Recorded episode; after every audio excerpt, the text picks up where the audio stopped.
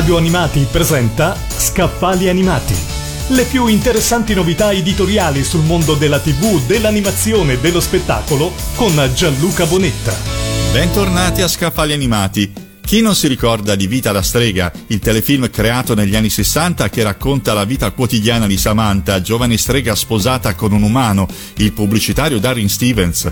La coppia cerca di vivere senza sfruttare i poteri magici della donna, ma a tradire spesso le buone intenzioni ci sono i personaggi strani come la suocera Endora. Un telefilm che non conosce tempo e che, con i suoi 60 anni portati bene, è sempre in grado di guadagnarsi ottimi ascolti.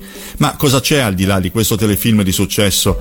È quanto cerca di spiegare Leone Locatelli nel suo saggio Vita da strega, da Bewitched alle maghette giapponesi, analizzando l'impatto di questa sitcom nell'immaginario collettivo a partire dal contesto storico in cui è nata. Nel 1964 la magia di Samantha diventa una metafora della condizione femminile in una società che chiedeva alle donne di reprimere un potere che stava per esplodere nella seconda ondata femminista. Grazie alla sua protagonista, rassicurante e sovversiva quanto basta, la serie ha rivoluzionato l'immagine della strega nella cultura pop, aprendo la strada a numerose eredi, non solo nella TV statunitense, da Sabrina a WandaVision, ma anche nel mondo dei manga e degli anime come Sally la Maga o Lamu. Leone Locatelli, Vita la strega, da Bewitched dalle maghette giapponesi, è pubblicato da Delos Digital.